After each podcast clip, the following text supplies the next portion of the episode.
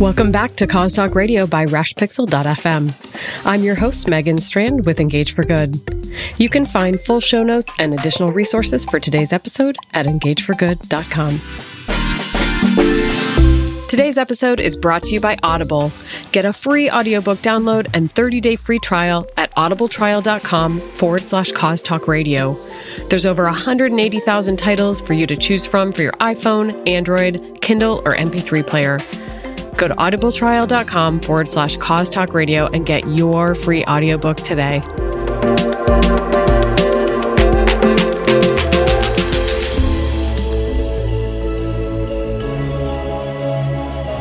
Rosabeth Moss Kanter holds the Ernest L. Arbuckle Professorship at Harvard Business School, specializing in strategy, innovation, and leadership for change, and is my guest in this episode of Cause Talk Radio. Professor Kanter co founded the Harvard University wide Advanced Leadership Initiative, guiding its planning from 2005 to its launch in 2008, and serving as founding chair and director from 2008 through 2018 author or co author of 20 books, her latest book is Think Outside the Building How Advanced Leaders Can Change the World One Smart Innovation at a Time, which is the subject of our conversation today. We discuss how individuals can break through the status quo of established organizations to create bold and innovative systems change that make a meaningful impact in the world, how to influence without authority, and where most people get stuck in their efforts to make meaningful change.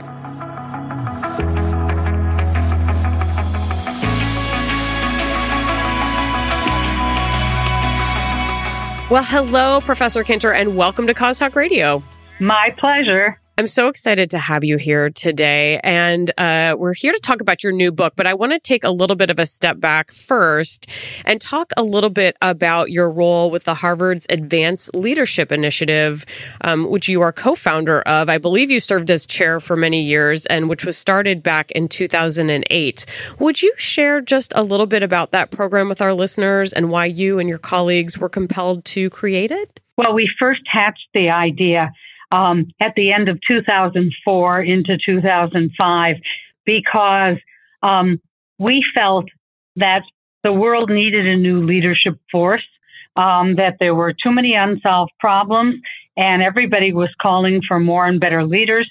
And there was a perfect group that was untapped, and that was people who were transitioning from their primary income earning years to their next years of service. And we could invent a new stage of higher education. We were thinking in very grand terms, but in fact, we ended up doing it. And when we launched, it was quite unique. Now lots of other places are doing it, but the idea is helping people make the leap into using their skills to have social impact. That's phenomenal. And it's such an untapped, I mean, there's so much potential there in folks that are transitioning from you know, one phase of their life to another. So I, am sure that you saw that, and we're going to be talking about that a little bit moving forward. Um, you have a new book, which I just referenced, called Think Outside the Building, but it's really a call to action to readers to kind of stop what you describe as pouring the wines, and that's a wine with WH, and start innovating and driving change. So, what compelled you to write this book right now? Well, as you said, first of all, there's a huge demographic out there of baby boomers who would like to make a difference in the world. Um, so that was an opportunity. But the timing and why we wanted this new leadership force is because there's an accumulating set of problems in the world. Some things are getting better, like longevity overall, but some things are getting worse, like the disparity in in longevity between rich and poor, between those in affluent areas and those who are left behind. Climate change is getting worse. There's an accumulation of problems. Education has been a, a source of worries for many years, and yet the problems don't seem to be fixed. And we are living at the moment in a time of incredible social divides and partisan conflict. So there's a big world to fix. And it's really important to mobilize more leaders to fix it because without that, things will just get worse. Was part of that equation in your mind as well about wanting to write kind of a, I feel like the book is a little bit of a manifesto. It's a little bit of, you know, inspiration and call to action. And it kind of just um, really does issue a very strong call to action. Did you feel like there was a lot of complaining and grumbling out in the world that you were hearing and that you were getting frustrated with? Was that part of it as well? Well, I was certainly frustrated. I say, you know, too many dinner parties where they poured the fine wines, the WH kind. And um, it was not only frustration, but my own impatience that we ought to be able to do something. I've always been a fairly optimistic person. I've always been an activist. And there was also accumulating evidence that having a sense of purpose and meaning makes you happier and healthier. And so here we had all these people all these problems. Why couldn't we put them together and mobilize what I now call an army for change? Because I also saw that in America, we don't fix things just from the top. And even in the great corporations that I've had the pleasure of consulting to, it doesn't all happen from the top. They all want corporate cultures where there's more innovation coming from throughout the ranks.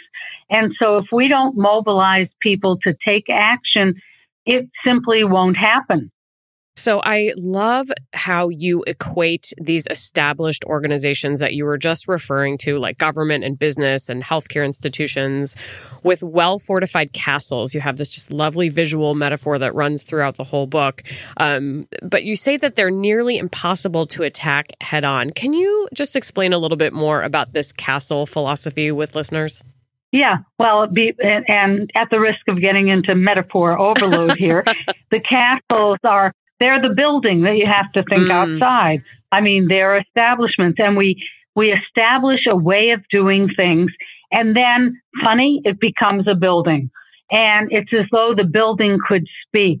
You know, I've worked with some companies where they will say like Cincinnati says, as though that were a person as opposed to the site of corporate headquarters. Mm. Um, so um, we I, we kind of begin to equate the the problem and the solution with a particular set of structures. But we know that education is not just the classroom or the schoolhouse. We know that health is not just the hospital or even the doctor's office. There's so much more that goes into education or health. Um, the news is not the newspaper. Religion is not the church or the synagogue or the mosque, but we've made, we've confused them. But what happens is each, each group gets its own uh, establishment, ways of doing things. It gets its own hierarchy, its own structure, and it's walled off. It's a silo of a castle standing all by itself.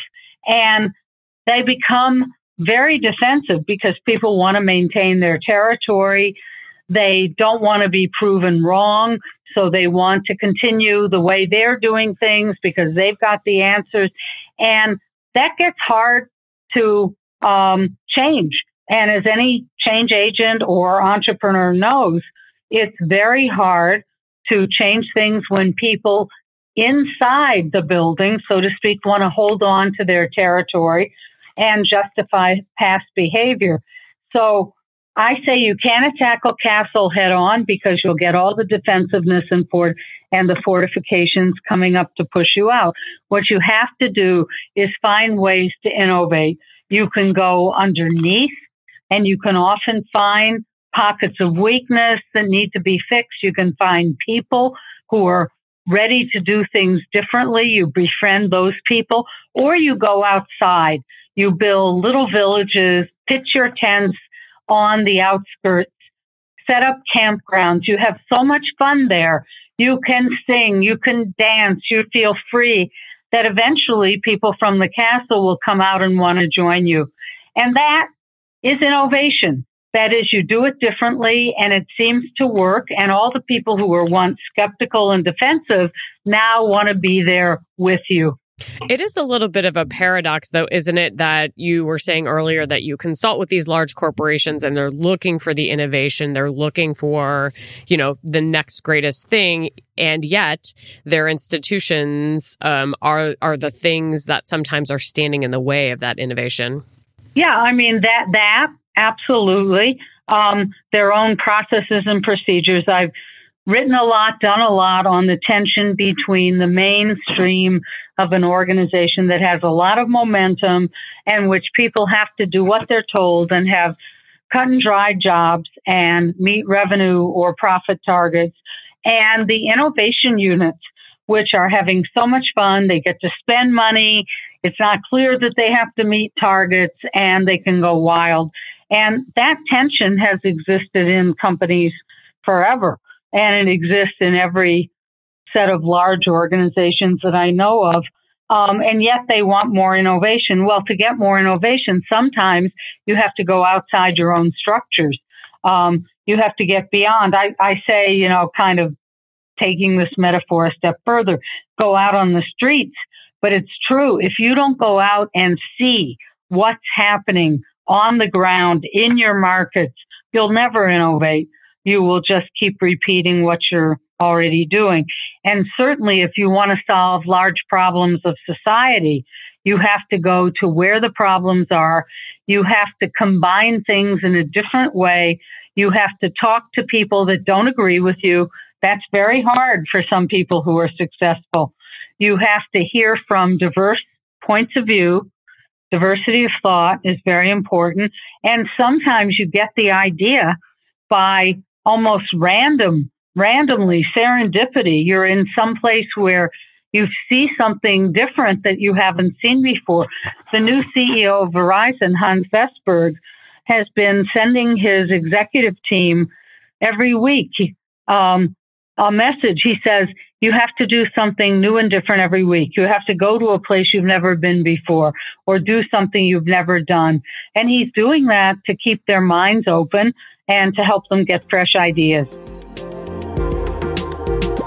Today's podcast is brought to you by Audible.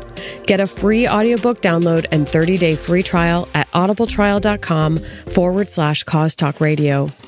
My guest, Rosabeth Moss Kanter, is the author of a new book called Think Outside the Building and is one I highly recommend you check out. Professor Kanter's book is a lovely balance of inspiration and call to action and has been described as compelling, striking, and stimulating. Sharing a wide range of examples of purpose driven individuals who each had a big vision, Think Outside the Building shares their successes and near stumbles in a way that's entertaining yet also practical.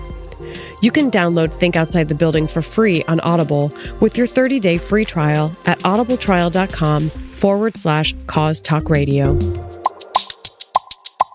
One of the things you talked about, um, and the examples you cited in your book, that was kind of a think outside the building type of partnership, um, was Procter and Gamble establishing a nonprofit organization to provide water purifying tablets.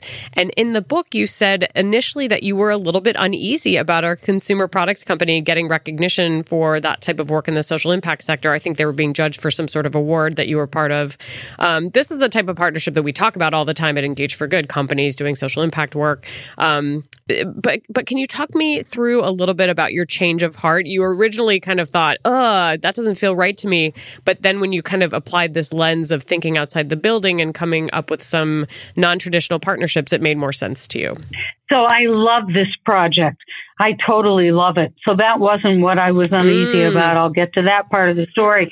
I love it because um, at first Procter and Gamble um, was producing the water purification pills for people that had terrible dirty water. And so it was um, immediate social impact, although it was very hard to sell. They had to learn a lot about how you sell into those markets and what it is people are looking for. But um, so it was a really great project, but it wasn't one they were making a lot of money on, although it was first a revenue producing project. And um, so they asked themselves, what do we do? Because there were other parts of the business that needed the investment. And do they keep this alive or what?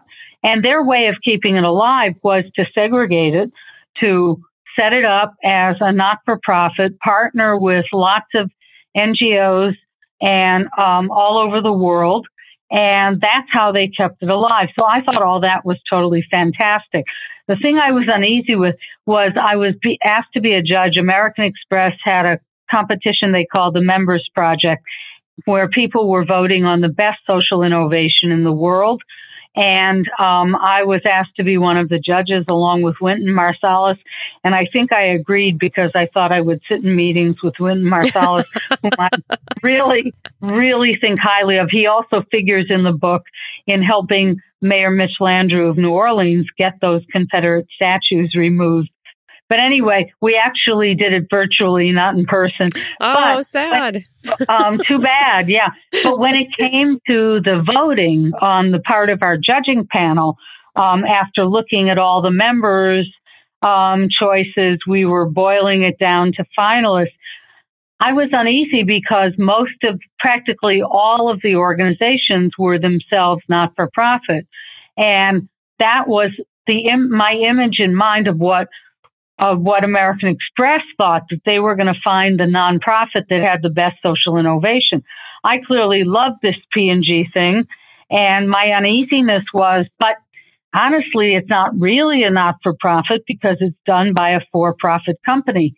And then I mm-hmm. realized I was just as stuck in conventional thinking as all the people that I write about. I was stuck in categories like what's not for profit, what's for profit.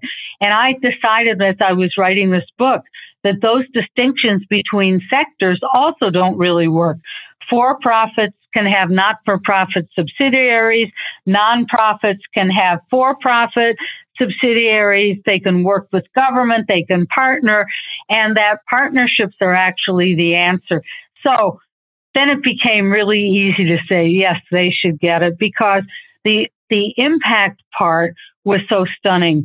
The fact that people could so cheaply and with such easy access have pure water because um, water that is not safe to drink also causes a lot of illnesses, suppresses productivity.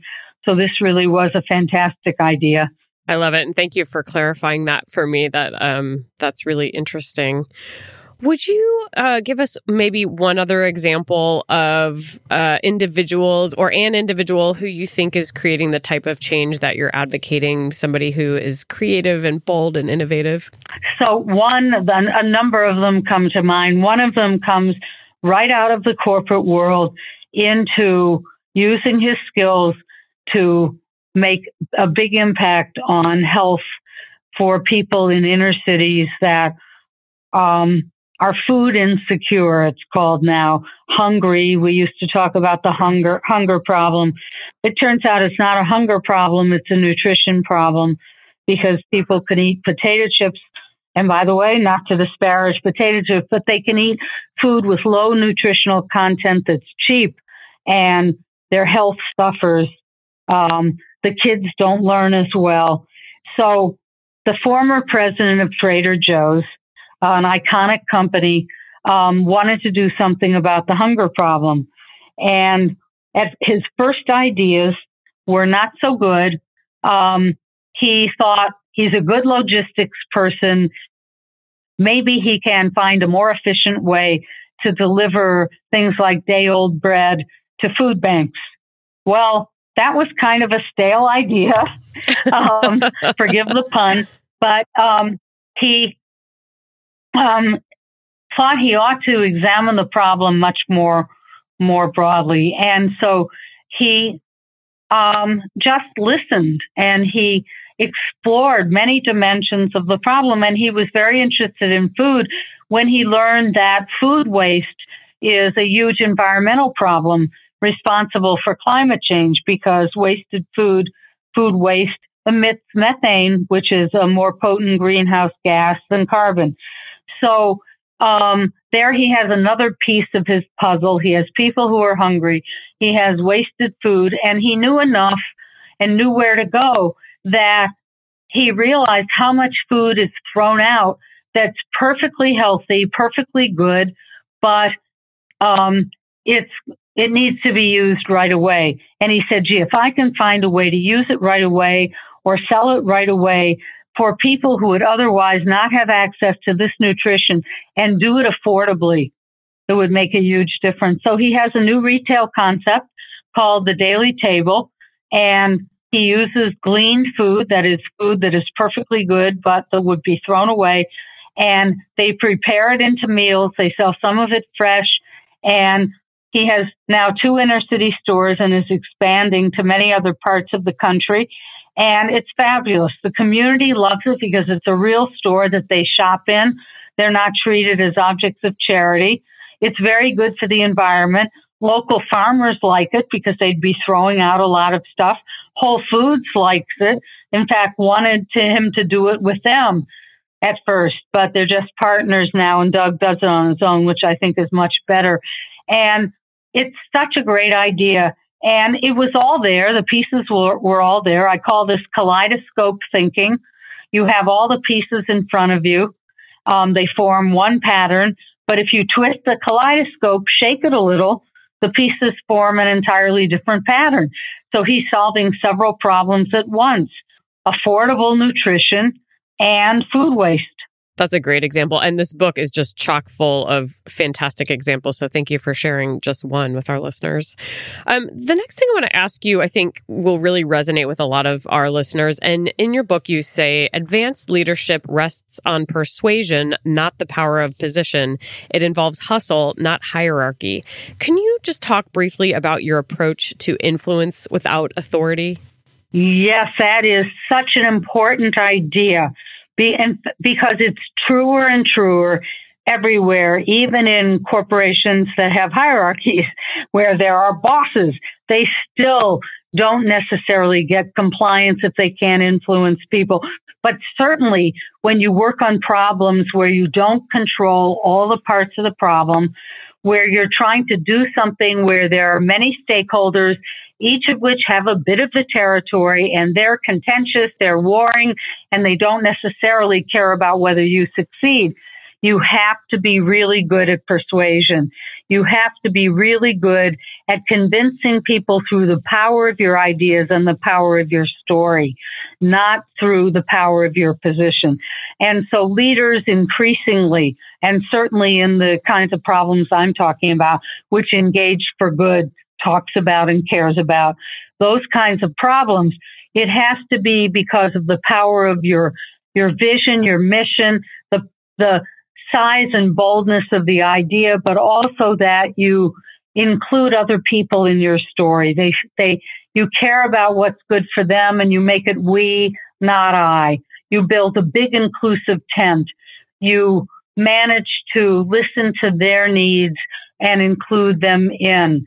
You don't displace them. That's a little like what I said before about not attacking the castle head on.